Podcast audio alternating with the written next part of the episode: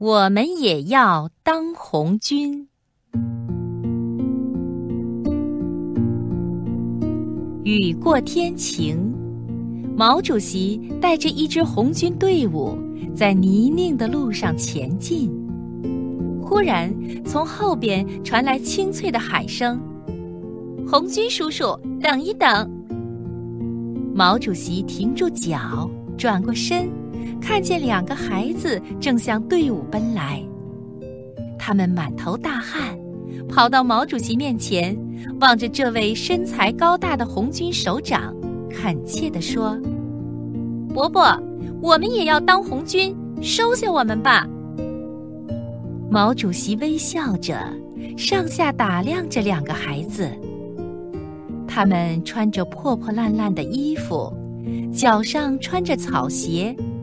一个孩子背着破草帽和小包袱，另一个孩子也背着小包袱，包袱上还绑着一双布鞋。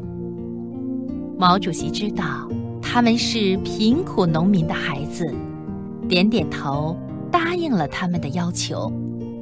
一个红军战士转过脸来笑着，好像在说：“欢迎你们。”红军队伍就是你们的家。更多课文，请关注微信公众号“中国之声”。